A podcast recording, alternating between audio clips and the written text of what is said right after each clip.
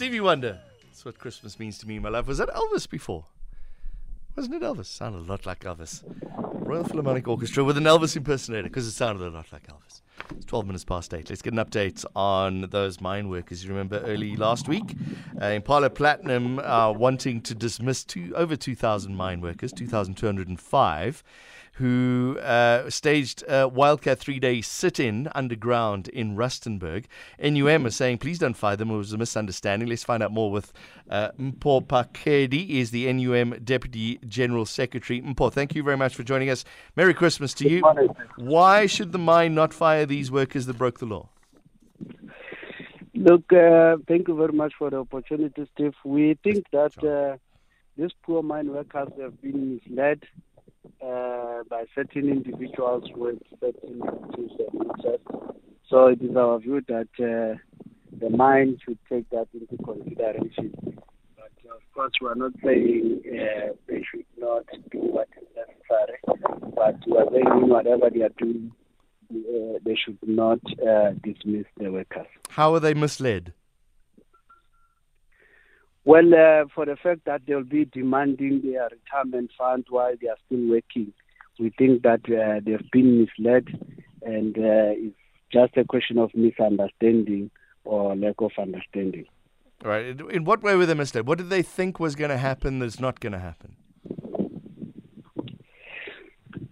Well, uh, I think they were under impression that now that uh, Impala Platinum is, is, has bought uh, uh, Royal Bafokeng. So certainly um, it's a new company or something. But um, it is quite historical, this kind of a thing that uh, workers sometimes they don't understand this kind of transaction and think that, and sometimes they get afraid and thinking that they will lose their money as and when companies are changing or when companies are merging. All right, so they were worried they weren't going to get their money, then they, they expected things. Where was the union during this period of time, uh, telling them that actually that they will get their money? Look, uh, we, we we have been there all the time. Mm-hmm. The only challenge that is there is that, uh, as we are saying in our statement, there are certain elements that are very opportunistic and hoping that they will be able to score some political goals and even getting members in these processes. Uh, so they will be misleading workers and giving them wrong impression. So irrespective of whatever explanation that you are providing to members, uh, they tend to be believing. And you remember the situation of uh, the workers in, in the country. Uh, workers are poor even if they are they are working. So every opportunity that they get that says you get their money, they are easily believing such things. All right. So who are these people that are misleading them?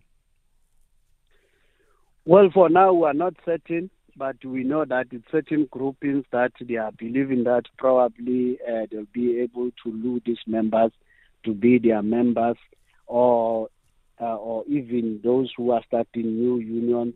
So we are we are beginning to experience this trend of of uh, uh, yellow unions that are presenting themselves as unions that can provide better service to members.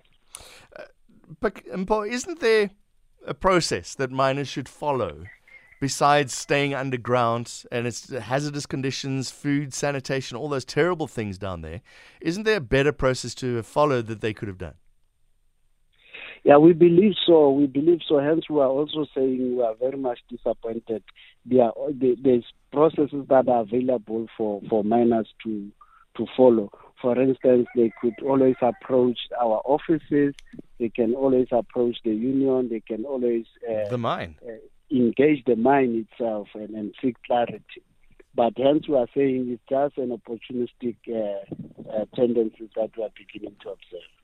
Okay, so the the mine is adamant adamant about dismissing those involved in the sit-in. What kind of message will it send if they don't, if there isn't strict disciplinary process here?